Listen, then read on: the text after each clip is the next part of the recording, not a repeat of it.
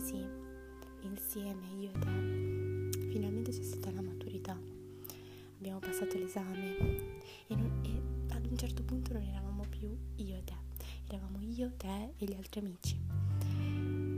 Ma comunque continuavo a sentire questo sentimento per te, a provare questo sentimento per te che era diverso. Mi sono accorta ancora meglio che questo sentimento che, che provavo per te era diverso rispetto a quello che provavo per i nostri amici. Tu eri speciale in un certo senso.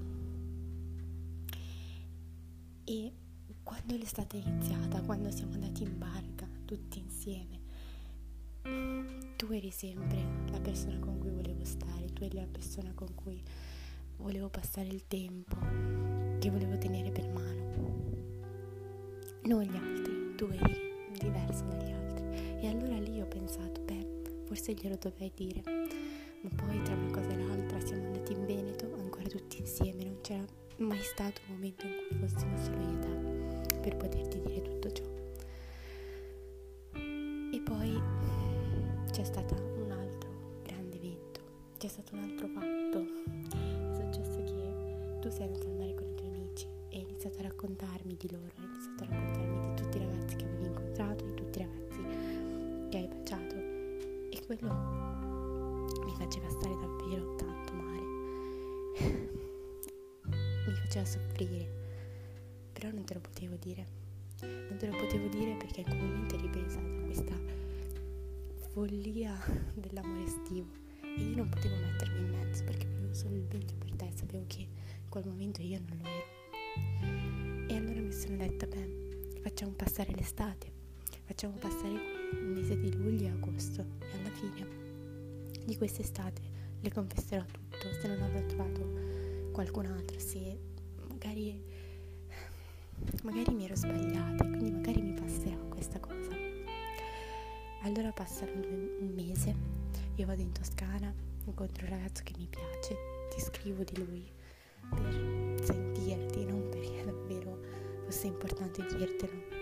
E tu eri felice per me. E mi dici che anche tu hai trovato un ragazzo, che anche tu sei felice. E a quel punto quello ha fatto male.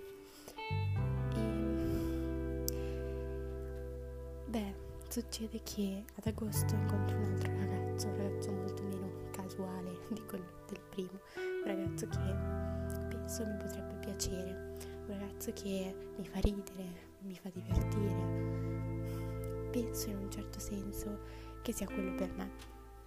Iniziamo ad uscire, iniziamo a stare insieme, ti chiamo, te ne parlo e tu mi parli di quell'altro che. E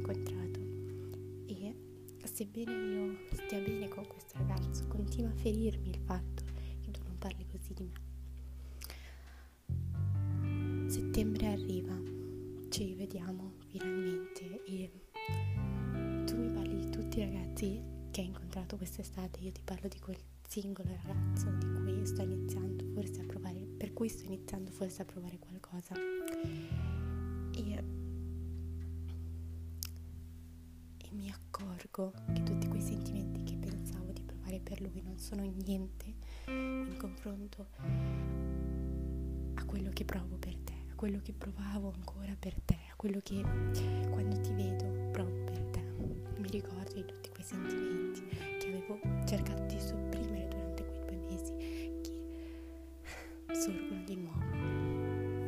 Continuiamo a vederci, continuiamo come se non fosse nulla e la relazione che avevo appena iniziato con questo ragazzo va a monte, un po' perché io penso solo a te e un po' perché mi accorgo che lui in realtà era solo un ripiego per dimenticarti. E quindi eccomi qui, eccomi qui a raccontarti tutto questo, questo che non ti ho mai detto e che vorrei tanto dirti. Eccomi qui a confessare tutti questi sentimenti